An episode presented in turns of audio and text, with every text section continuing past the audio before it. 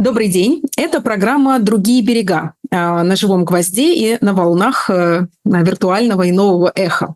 Меня зовут Эвелина Геворкян, я а, психолог, э, занимаюсь, специализируюсь на работе с иммигрантами, а, ну и также семьями, как семейный психолог. А вот в этой передаче раз в неделю я встречаюсь с интересными людьми для того, чтобы поговорить с ними об их опыте э, адаптации в иммиграции, о том, был ли у них кризис, как они справляются. И сегодня я рада приветствовать у нас в гостях Ренат Давлет-Гильдеев, а, журналист, э, известный э, ЛГБТ-активист. А, привет, Ренат. Привет, очень рад тебя видеть. Спасибо большое за приглашение. Да, взаимно.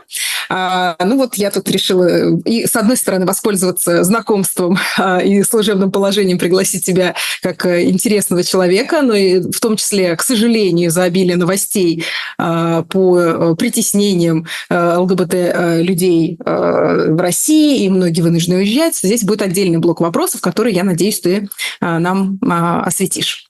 Постараюсь. И да, и вот сейчас я единственное сделаю небольшую такую техническую паузу а, организационную. Попрошу, во-первых, всех поставить лайки а, для того, чтобы эфир продвигался, а также а, расскажу, что в следующий наш э, эфир, самый последний в этом году, 30 декабря, пройдет в немножко необычном режиме. Это будут ответы на вопросы. И в этот раз вы, э, слушатели, зрители, сможете задавать вопросы мне как психологу о психологии иммиграции, обо всем, что вас интересует на эту тему.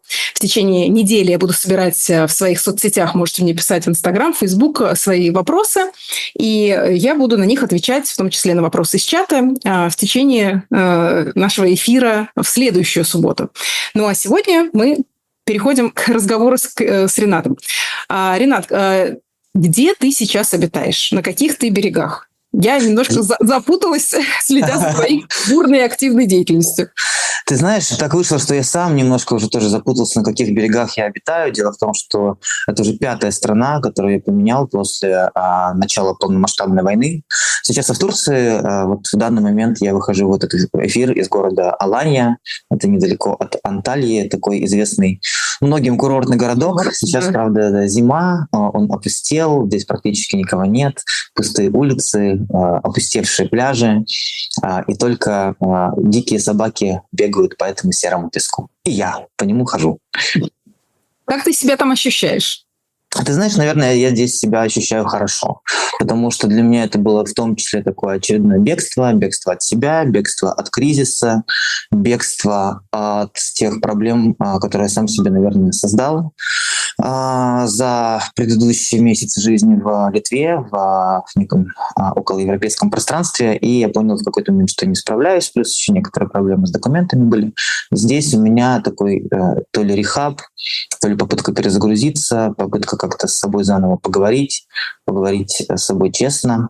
Ко мне приехала мама, поэтому это еще время, которое я провожу вместе с ней.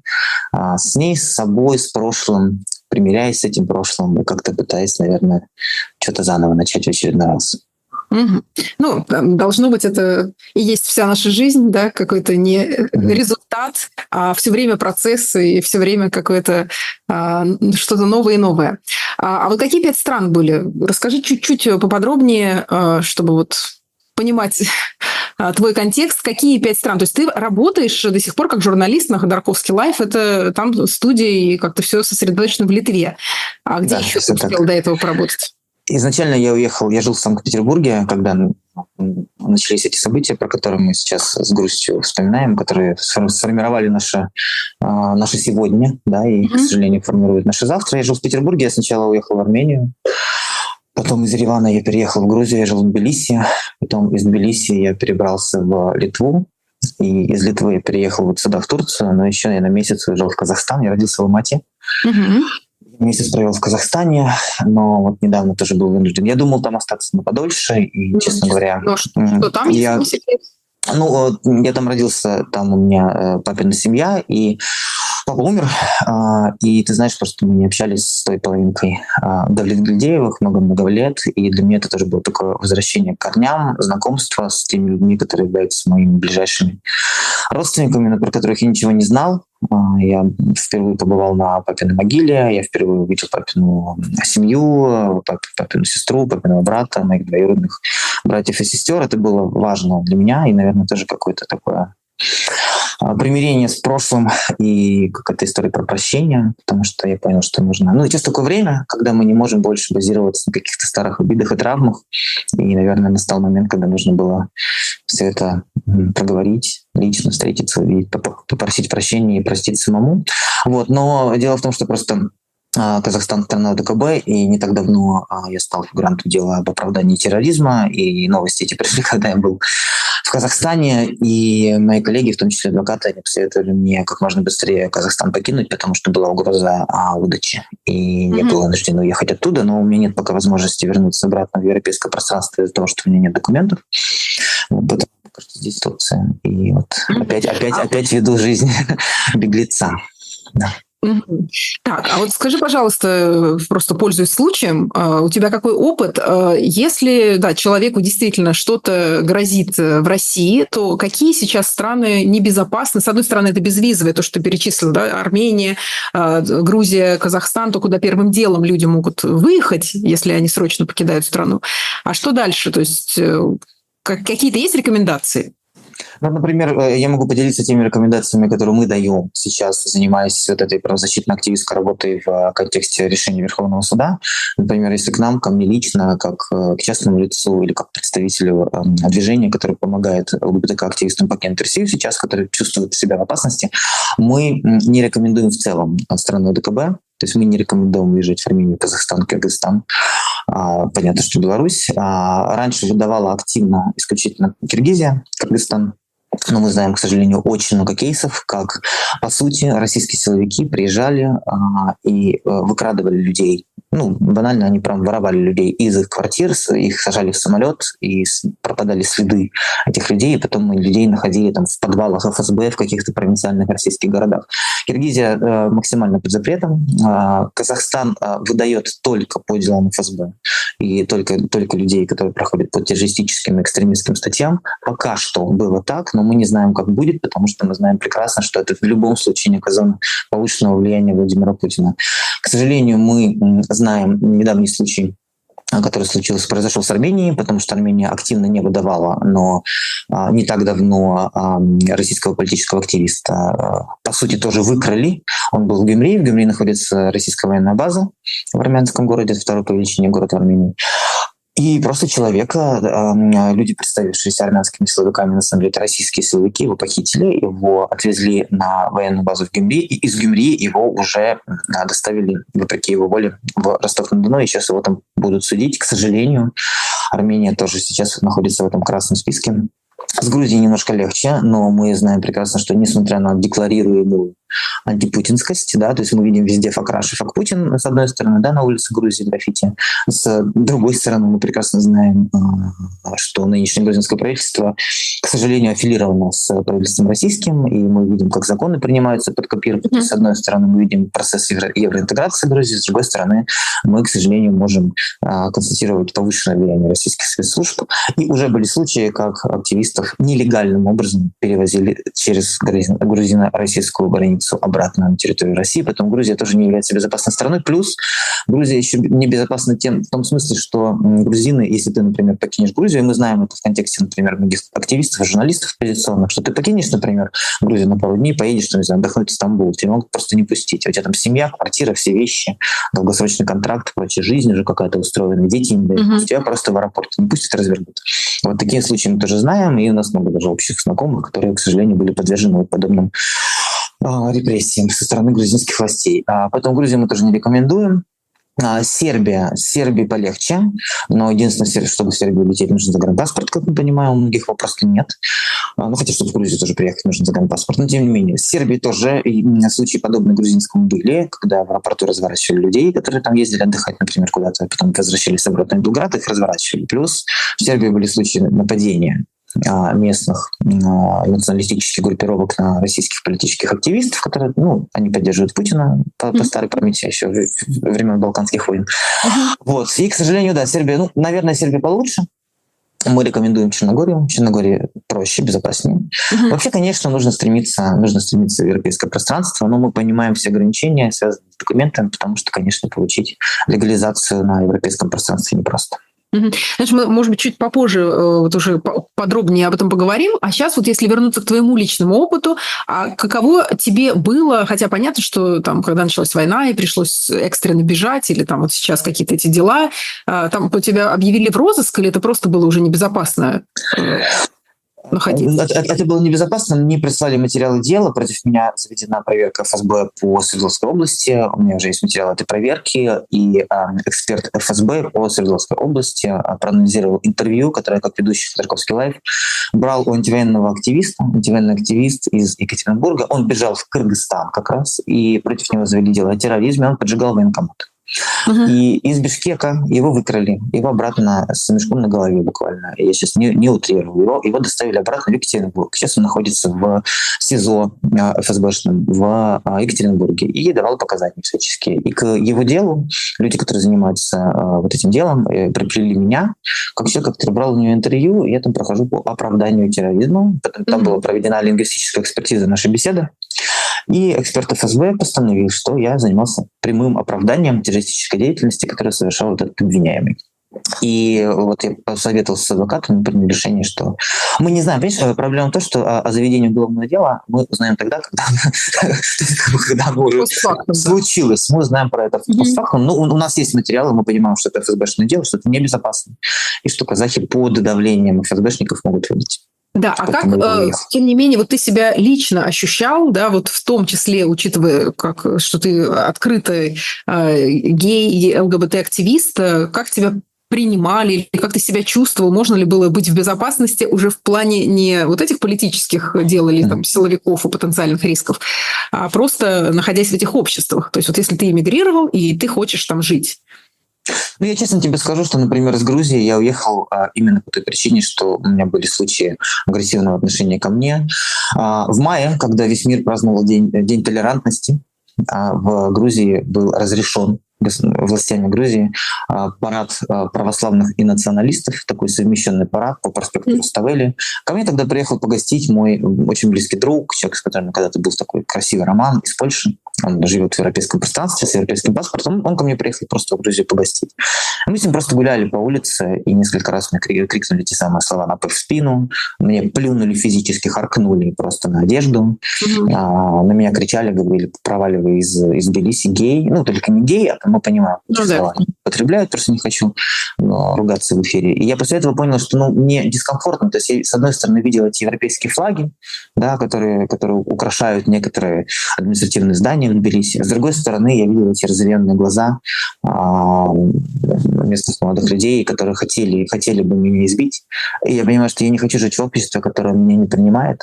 Плюс, а, даже несмотря на то, что я, да, я открытый ЛГБТК-активист, я не могу заниматься ЛГБТК-активизмом там, потому что я все равно варяг, я все равно прихожу и пытаюсь чему-то учить местного ЛГБТ-комьюнити. То есть я же не могу там взять и заняться защитой прав ЛГБТ, потому что я приезжий, потому что факт Путин факраш.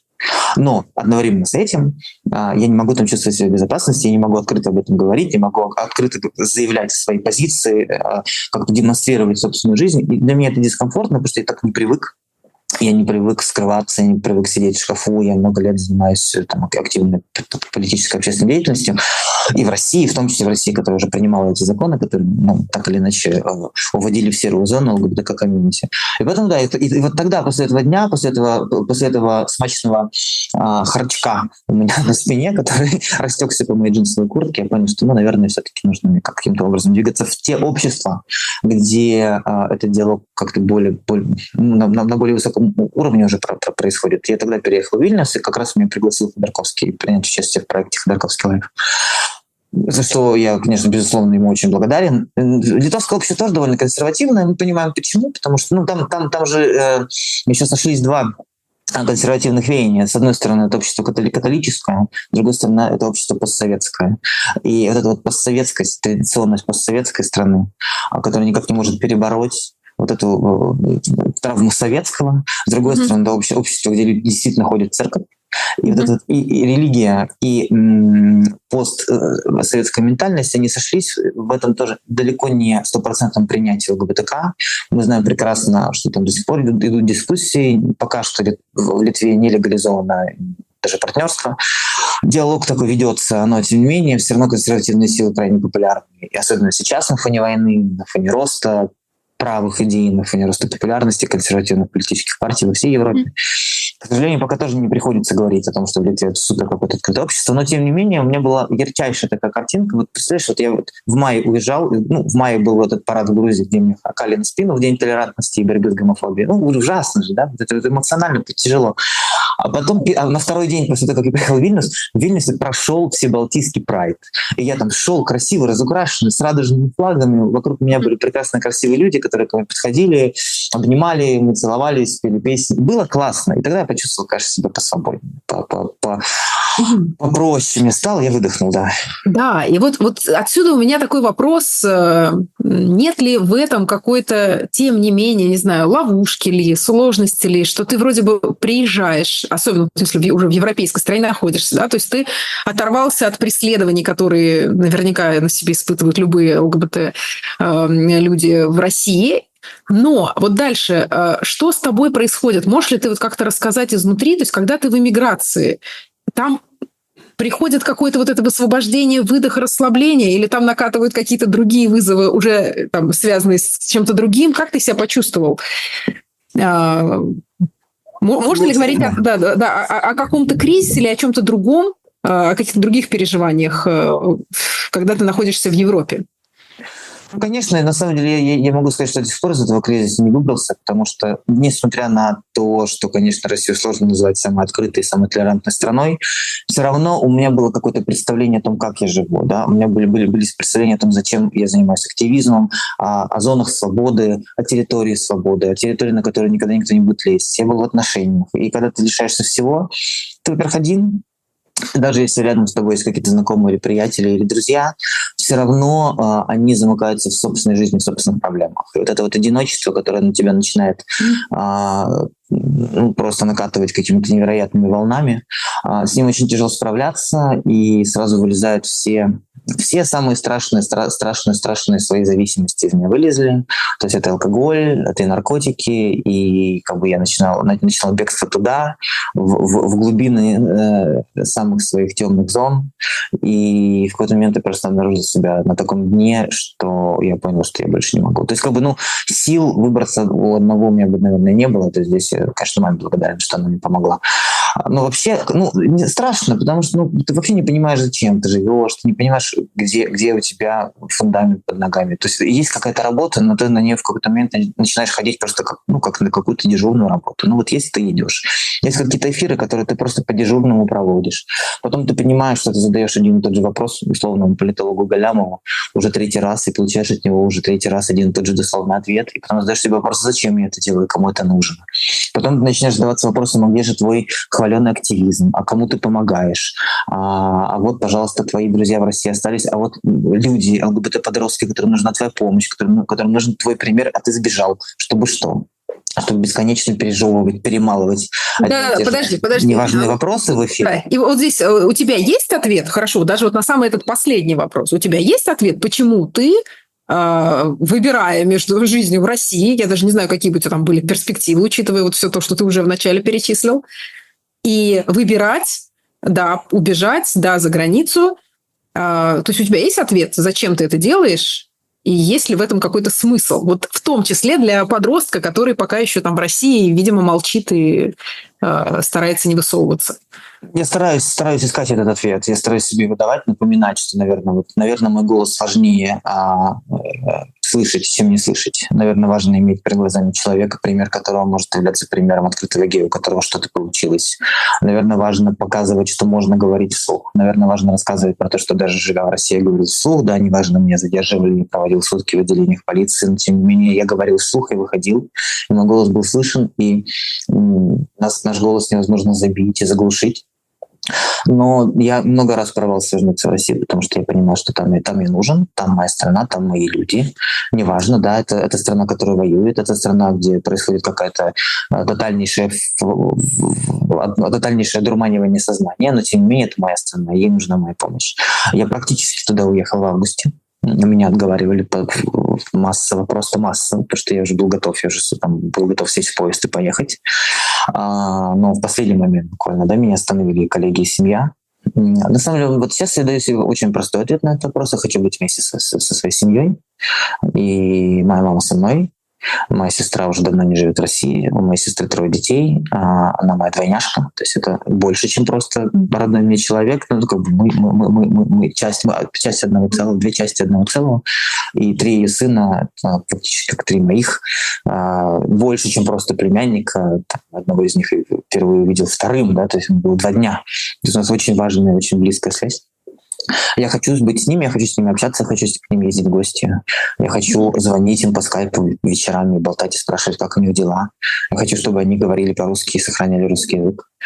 Вот, вот я для этого, наверное, здесь, потому что я понимаю, что если я сяду в тюрьму, лучше никого от этого не станет. Хотя активистская позиция, конечно, бушует во мне, бушует, потому что я понимаю, что это как бы мой выбор — это выбор, выбор комфорта.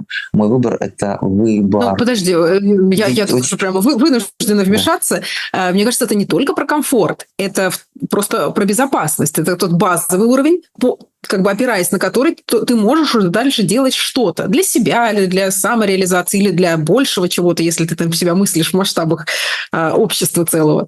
А, но это же как бы это точка ноль.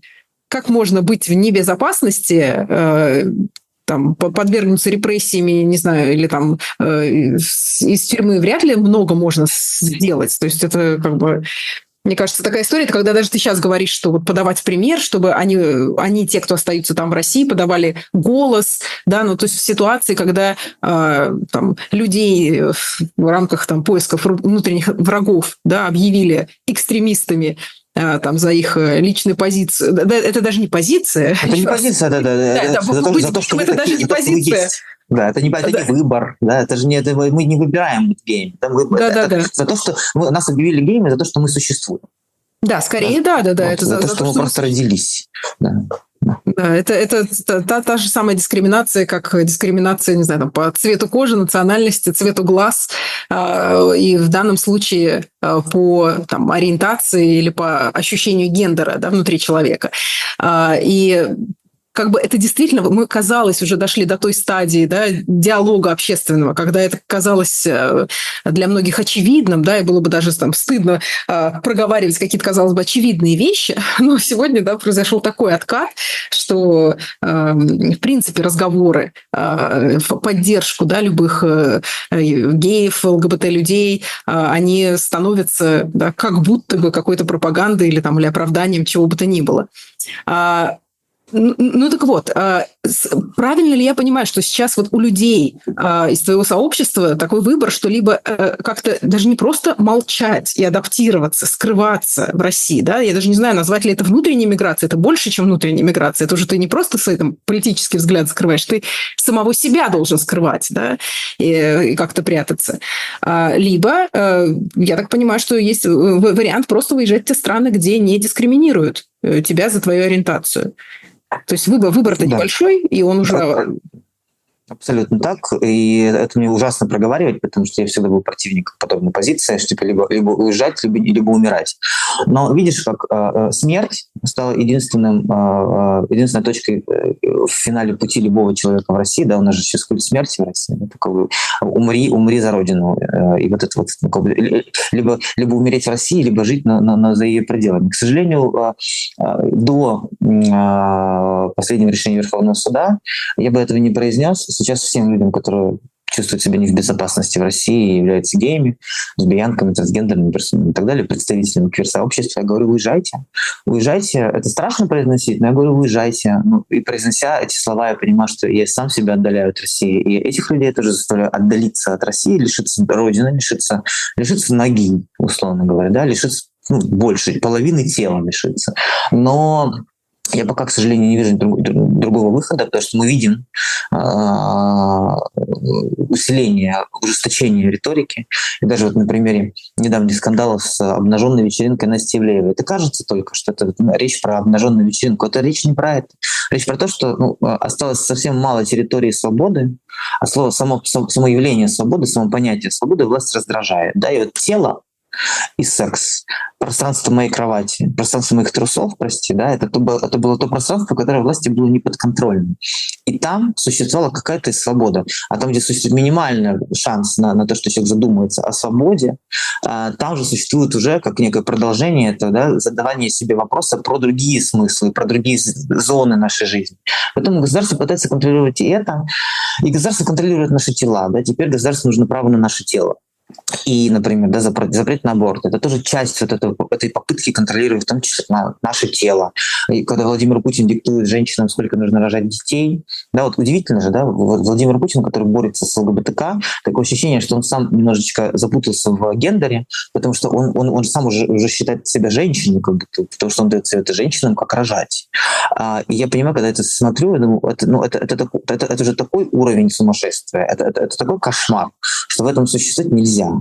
В этом, в этом свете нельзя. Если ты хочешь, чтобы хотя бы тело твое тебе принадлежало, а не, а не власти, а не дяденьки в сером пиджаке и погонах, то нужно, к сожалению, уехать. Иначе ну, нет другого пути. Ну, как путь. Тюрьма, тюрьма фронт, фронт смерть. Да? То есть как бы тюрьма гроб.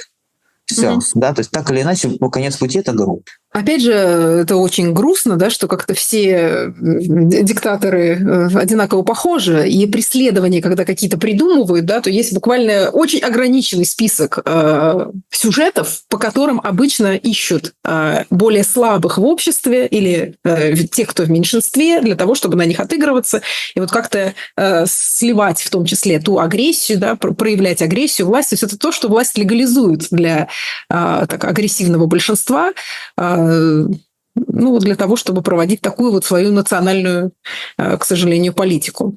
А, мы вот немножко как сказать, э, ушли, да, вот в переживание о том, что происходит внутри России. Тем не менее, я бы хотела, чтобы ты рассказал несколько слов о том, а есть ли какие-то вызовы, как бы это ни парадоксально прозвучало, для людей, которые эмигрируют, да, то есть, с одной стороны, да, они просят, вот, кстати, как, они просят политического убежища или какого убежища обычно должны просить э, люди, если они переезжают именно по линии ЛГБТК? Ты знаешь, это, это все зависит от, от каждого конкретного кейса. То есть я не могу сказать, что если вот такое правило оно работает, вот такое вот правило не работает. Это, это опять-таки часто зависит от страны. Иногда политическое убежище проще получить, иногда сложнее, иногда проще получить гуманитарную визу. Кому-то мы советуем подаваться на гуманитарную визу, кому-то мы советуем вообще оформлять себя через там, какие-то ИП, например, да, из страны, где через ИП проще получить. Ну, это все зависит от вводных данных и от каждого кон- конкретного кейса, да, потому что мы понимаем, что Германия хорошо дает гуманитарную визу, Франция хорошо дает гуманитарную визу, по линии ЛГБТ хорошо дает через убежище Голландия, да, а есть страны, где, например, через убежище по, по линии ЛГБТ получить, несмотря на кажущуюся mm-hmm. легкость, непросто, например, в Финляндии а, и, и прочее, да, то есть как бы это все зависит от страны, от возможностей, от а если это США и Канада, это, это тоже можно рассматривать или нет? Конечно, конечно, можно рассматривать и США, и Канаду, и есть прекрасные случаи, как э, ребята ЛГБТ-активисты все-таки сейчас уже получали, получали грин-карты. Например, вот известнейший, а, это публичная история, поэтому я могу рассказать, известнейший был такой диджей, организатор гей-вечеринок Милослав Чемоданов, в прошлом журналист, он был главред кинопоиска и главред Вилладжа, такие ресурсы модные, классные были в России когда-то. Вот, Милослав Чемоданов со своим молодым человеком, он сначала переехал в Грузию, потом они поняли, что в Грузии некомфортно, а вот как и мне, примерно похожие ощущения они переживали, как-то накопили денег на билет до Мексики, улетели в Мексику. В Мексику не нужна виза обладателям российских загранпаспортов. И пешком, физически пешком прошли границу Мексики и США, попали в лагерь, провели в лагере месяц.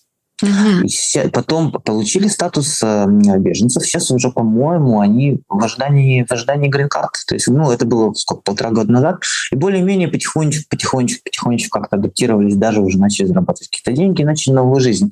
Поэтому, нет, случаи есть. С Канадой чуть-чуть посложнее там кейсы долго рассматриваются, и плюс в Канаде все же еще хотят сразу переехать в Нью-Йорк, я хочу в Нью-Йорк, или там я хочу в Монреаль. Нифига, вот канадцы отправят обязательно куда-нибудь в глушь к белым медведям и высоким елям. А, в Америке в этом попроще, там нет этого распределения. Вот. Но опять-таки, да, повторюсь, все зависит от кейса. Конечно, наверное, политическое убежище проще получить в том случае, когда тебе нет вообще никаких зацепок. Иногда гуманитарную визу проще получить, иногда проще получить визу таланта. Например, очень же многие ЛГБТ-активисты являются там, представителями художественного мира. А, им можно получить, например, визу таланта. Есть такие случаи, французы хорошо дают, там это есть такая виза реноме. Вот есть несколько ЛГБТ как художников, которые именно по такой линии получили себе документы и сейчас во Франции легализовались. Угу. Ну и, так, и вот что происходит дальше? А, обычно вот как вот человек с одной стороны да, оказался в безопасности, выдыхает, и дальше что? Вот есть, есть какой-то уже опыт, я не знаю, сообщество, а, кто как поддерживает э, этих людей, да, которые переехали, оказались в новой стране, новый язык и так далее? Или это уже дальше как-то человек э, чаще сам должен поплывать?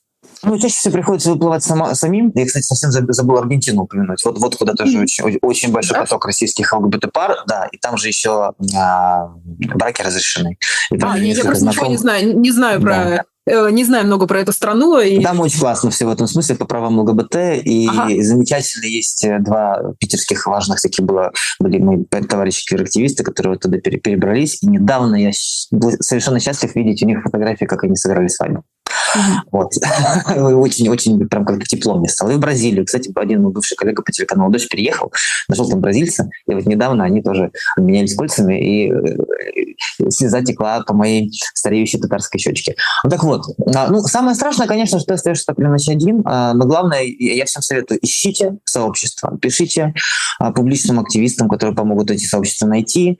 Например, в Испании один товарищ тоже, который гей, переехал, основал там правозащитную юридическую консультацию э, и там как-то зарабатывает на кейсах людей, а, которые готовы платить деньги, но тем не менее, там, на, условно говоря, нам, нашим, своим, а, да. радужным, конечно, бесплатно оказывает эту консультацию, помогает там, в адаптации и так далее. Есть психологические сообщества, которые также проводят бесплатные семинары, можно получить бесплатную психологическую помощь, можно получить бесплатную терапию на первое время. Вот. А мы помогаем иногда деньгами, физически, прям деньгами. То есть, когда мы понимаем, что ну, случай как тяжелый, у человека нет вообще финансов, никакой подушки нет. У меня мы... сразу возник вопрос, тогда мы да. это кто? Это, это, это у вас там какой-то общак и донаты, или есть гранты и фонды, которые поддерживают? Э, что, что, как это выглядит? Да, конечно, конечно. Э, э, есть, ну, тут, наверное, нужно говорить про каждую в отдельности э, страну. Ну, условно говоря, есть там организация, квир-организация в Германии, замечательно называется «Квартира». Да. Вот. Если обратиться к ним, то они обязательно помогут и подскажут, и юридическим советом, и поиском жилья, и прочее. А, есть в Испании, забыл, как называется, вот тоже ребята основали то же самое. Есть мальчик такой классный Никита Сафронов, тоже журналист, работал в том числе с Артуром Ходорковского, во Францию переехал, получил политическое убежище. А, я писал в телеграм-канале про его инициативу, тоже основал там а, а, консультацию, которая помогает ЛГБТК ребятам с советом, с юристом заполнить документы, получить какую-то первую там помощь, пособие. Очень многие страны пособия дают главное просто правильно на него подавать. А, много где можно получить там какое-то первое жилье. Есть шелтеры. Можно обратиться, например, в Ковчег, и там на первое время тебе дадут, это тоже инициатива отчасти там, Ходорковского, а, на первое время тебе дают какое-то жилье, да, то есть там то, то что делают в том числе бракованности. Вот. Дадут место, где можно пожить а, и, и так далее. Ну, в общем, много разных инициатив, все не перечислишь. Когда говорю, говорю мы, я, наверное, говорю просто про, про сообщество. Да? Мы, ну, а также мы, это еще международное общественное движение ЛГБТ, это странно прозвучит, но мы его основали, когда мы увидели а, этот текст в иске Минюста к Верховному суду. Понятно, что не было никакого международного общественного движения ЛГБТ. Мы его основали, так его назвали, провели Значит, а, как, как, как это выглядит? Окей, да, то есть э, из, изначально это было непонятно, что а, да. такое. А теперь, да. окей, это вы в какой-то стране зарегистрировали или, или как, как, как это? Нет, это международное общественное движение, его не обязательно регистрировать. А, ага. а, это, это, обще, это общественное движение, общественное объединение, и по российским законам мы можем не регистрироваться. Но для того, чтобы мы были международным, у нас там в, том числе есть в нашем а, политбюро нашего общественного движения есть а, гражданка Германии, которая, например, занимается прекрасной инициативой пост Equal Post Ост. А, вот, вот, например, вот эта инициатива тоже сейчас, прямо сейчас помогает ЛГБТ ребятам покинуть Россию и переехать 700 кейсов в работе уже, 700 с 30 ноября, 700 кейсов, mm-hmm. большое, большое количество. Вот. А, а мы, это вот, собственно, это вот Эвелина Чайка, которая курирует а, проект Equal Post Ost. Это Игорь Кочетков, очень известный и такой э, статусный ЛГБТ-правозащитник, один из основателей российского ЛГБТ-сети. Это я, это Ярослав Распутин, известный журналист, телеграм-блогер, автор главного, наверное, СМИ про ЛГБТ «Парни плюс». Еще несколько человек. Вот мы объединились в этом международном общественном движении. Мы его так назвали, потому что нам нужно было получить материалы дела. Потому что мы хотели понимать, что именно будет считаться экстремизмом. Ну, условно говоря, да, вот аватарка в виде радужного флага. Это экстремизм или нет? А, или, например, название э, телеграм-канала, в котором есть слово гей или лесбиянка. Это экстремизм или нет? Но, к сожалению, нам не дали войти в дело. Мы получили отказы. Сейчас мы была апелляция, мы получили отказ по апелляции. Дело засекречено, ничего мы не знаем. Мы не знаем, как будет осуществляться правоприменительная практика. Но, тем не менее, так как мы уже движение это основали, мы помогаем, к нам поступают какие-то запросы.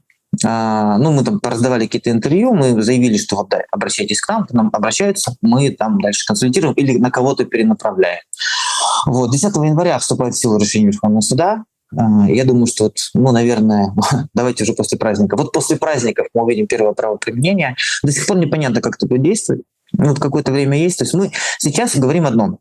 Если вы публичный если вы занимались правозащитной активистской такой деятельностью в России, если вы себя публично обозначали как гей, лесбиянку или прочее, прочее, если вы участвовали в деятельности фондов, а, благотворительных организаций, а, разного рода инициатив, которые помогали ЛГБТК, чем угодно, не знаю, от медицины до лекций, от фестивалей, кинофестивалей до семинаров, до секс-просвета, а, лучше уезжать. Лучше уезжать, потому что мы не знаем, а, как бы и, как, как, и когда и к кому придут. Но очевидно, что к первым придут к тем, кто себя а открыто публично позиционировал как активист, и б, у которого есть какая-то деятельность, за которую можно взяться. Ну, ну да, да, спасибо. Это вот ты даешь такую уже, можно сказать, юридическую, практическую да, рекомендацию. А я поняла, что, мне кажется, в этом месте очень важно сказать, что поскольку, да, раз уж так случилось, к сожалению, что началось, начались гонения на огромную группу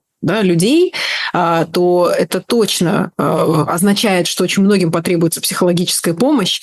И вот здесь, э, наверное, надо проговорить, что я так понимаю, что а, психологи российские находятся ну, просто в э, тисках, да, потому что они, по сути, не могут оказывать никакую психологическую помощь э, подросткам ли, да, там, взрослым ли людям, а, потому что есть риск, что их там обвинят в какой-нибудь там пропаганде или вот, я уже не знаю, что в соучастии, в оправдании экстремизма. Я, я даже не хочу там подсказывать им эти формулировки. А, и по... Но помощь людям нужна. А, и поэтому здесь вот, я не знаю, всех, наверное, спасет онлайн. А, то есть я здесь просто хочу проговорить отдельно, что если кому-то плохо и вам нужна психологическая помощь, то ее точно можно найти, да, вот либо благодаря каким-то общественным инициативам, а, некоммерческим организациям, либо если у вас есть деньги, вы всегда можете найти онлайн специалиста какого-то там, самостоятельно, но вот это точно тот случай, да, когда, наверное, вот есть такой страх пойти куда-то очно, да, заявить о своей позиции, когда ты находишься внутри э, страны, ну тогда хотя бы, наверное, как-то надо искать помощь онлайн. У тебя есть какой-то опыт у твоих знакомых, друзей, как люди вообще спасаются, э, когда им плохо и когда они не могут говорить об этом открыто, искать помощь в России открыто? Только онлайн, к сожалению, ты совершенно права, потому что сегодня а, вообще в России, э, и, и мы даже советуем этого не делать. То есть в России нельзя больше оказывать ни психологическую, ни, медицинскую, ни какую-то правозащитную помощь, а, к сожалению, в направлении а, прав свободы ЛГБТ. Это нужно констатировать. А, я тебе скажу, мы еле-еле нашли, нашли нотариуса, который бы подписал доверенность на адвоката. Мы еле-еле нашли адвоката, который бы просто в принципе согласился входить в этот процесс. Просто потому что ну, мы видим, например, по делу ФБК, что уже даже адвокатов приплетают изначально к тем уголовным делам, которые касаются их подзащитных. То есть mm-hmm. мы прекрасно понимаем, что здесь, а мы здесь читаем в э, иске Минюста слово экстремизм. Экстремизм это чудовищные статьи, экстремизм это до 12 лет, это это прям вот это это это это, это вышка. Да? Ну то есть это это очень очень сложная тяжелая, юридически некомфортная статья. Поэтому в это влезать нельзя, и, к сожалению, да, сегодня все, все переходит в онлайн, слава богу. Интернет в России пока не, не, не отключили, кабель пока не перерубили и не перерубят, я надеюсь. Там Zoom есть, Skype есть, Telegram есть. Вообще Telegram тоже такая хорошая площадка для разговоров. А, и инициативы есть, инициативы существуют, просто нужно просто ну, нужно находить, нужно искать. Если там кому-то надо, напишите мне, например, да, mm-hmm. я посоветую, конечно, да, какие-то советы направлю кому-то куда-то. Все это существует, и сейчас самое главное, конечно, работать с подростками, Потому что, по сути, да, подростки остались без информации, без возможности прочитать что-то нормальное. Вот, вот, вот тебе 14 лет, ты начинаешь ощущать себя, например, гомосексуалом. И куда ты пойдешь? Сайты заблокированы, никаких э, инициатив нет, психологическая помощь по, по, по сути прикрыта, фонды все признаны, а, к сожалению, ЛГБТК инициатива одними из первых признали, признавали иностранными агентами. Mm-hmm. Это в, перв, в, перв, в первых рядах все основные организации были иностранными агентами признаны, работа была фактически остановлена, э, все, некуда идти некуда идти. И, а плюс еще, да, раньше, вот мы, например, констатировали, я занимался культурной журналистикой до войны, взлет, например, там, сериальной индустрии. И в сериалах была репрезентация гомосексуальных тем, история подростковой однополой любви. Мы все это видели, даже несмотря на то, что уже тогда существовал закон. Но, тем не менее, он, ну, там, правоприменительная практика была не очень активной, и тем не менее. Сейчас вообще ничего нет. Сейчас вырезают радугу из клипов.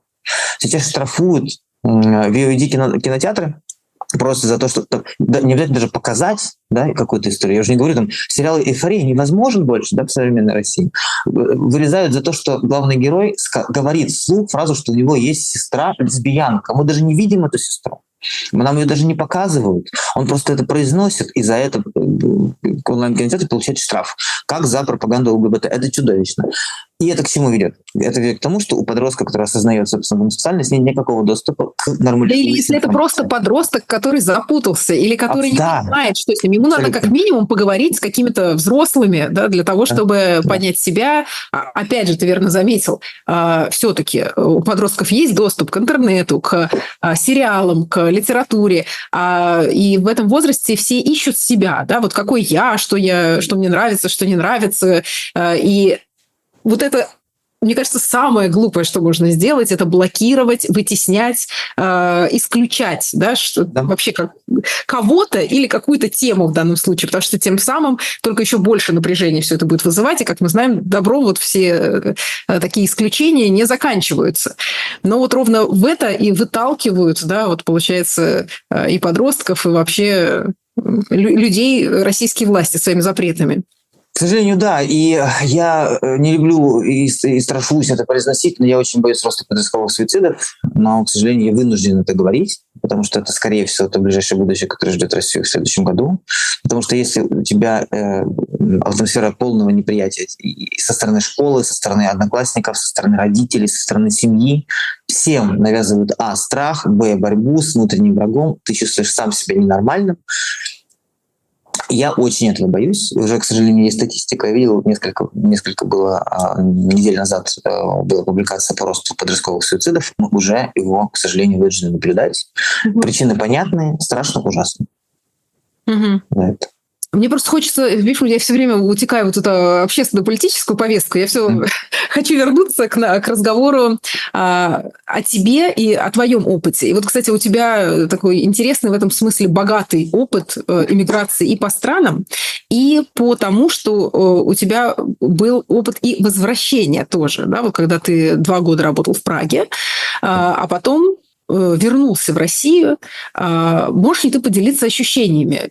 Не знаю, меняется ли что-то, да, когда ты возвращаешься в страну, э, к себе на родину, где ты там много лет не жил, а, кто-то иногда делится и говорят, что это как будто бы тоже такая новая иммиграция там, в новую Россию. Было ли у тебя это, или все-таки два года это не такой большой срок, э, чтобы так из себя ощущать?